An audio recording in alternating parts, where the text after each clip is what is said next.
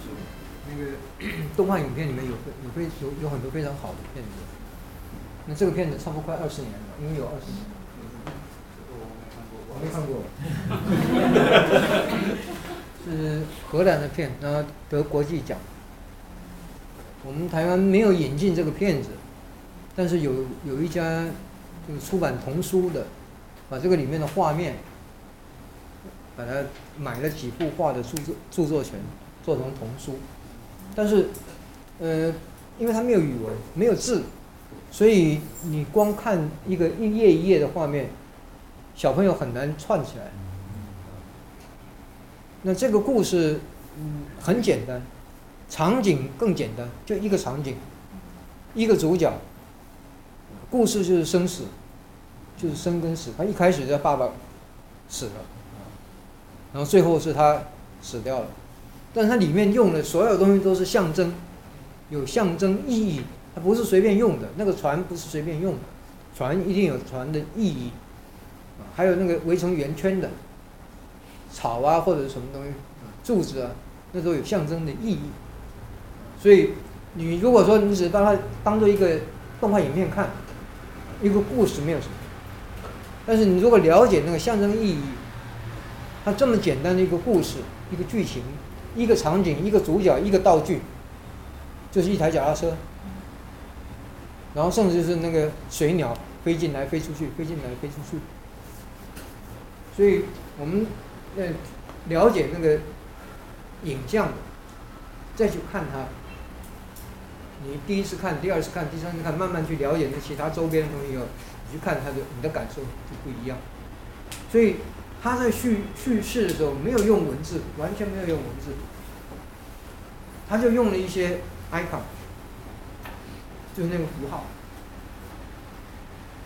那些符号，他用的你不着痕迹，好像理所当然一样。所以你觉得它很简单的东西，事实上并不是那么单纯。那个我们就回去再继续自己看。那以前我在动画所的时候，我要求动画的研究生一格一格描绘下来，用方眼纸用那个纸去把它分析下来，它的那个画面为什么是这样动的？因为你这样你才知道，才能还原到他在做的时候他在讲什么东西。他不是故事，不单纯是故事所讲的话，那个画的那么丑，水彩随便勾勾的，按照技术层面来讲，这个谁都可以做得到。为什么他会得奖？我们再帮我找这个故事。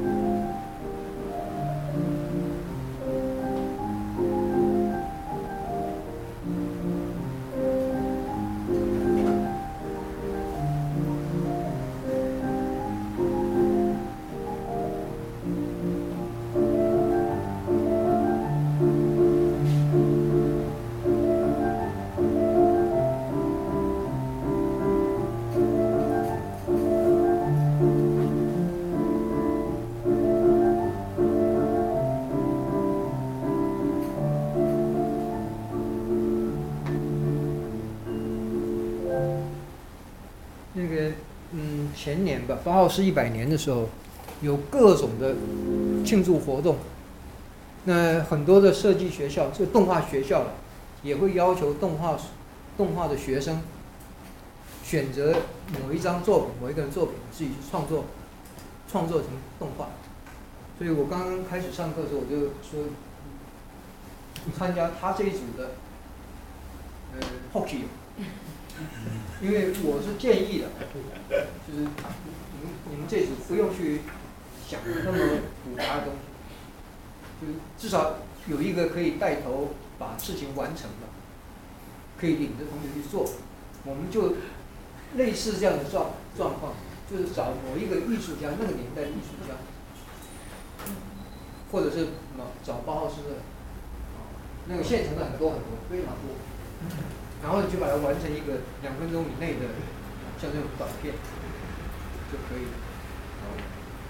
这样不会很会不会责任重大？不是技术啊，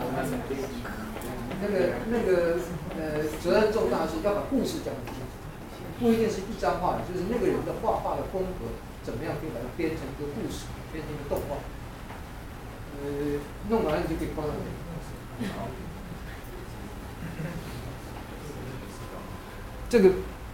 这个你们要找这一类的资料，你只要上那个 animation 的那个网站 ，animator 的网站，就是像我刚才我知道做的人是这个人，但看起来是学生的，但是不晓得我只是略过看过一个，所以我知道是 Walter Gropius 的作品。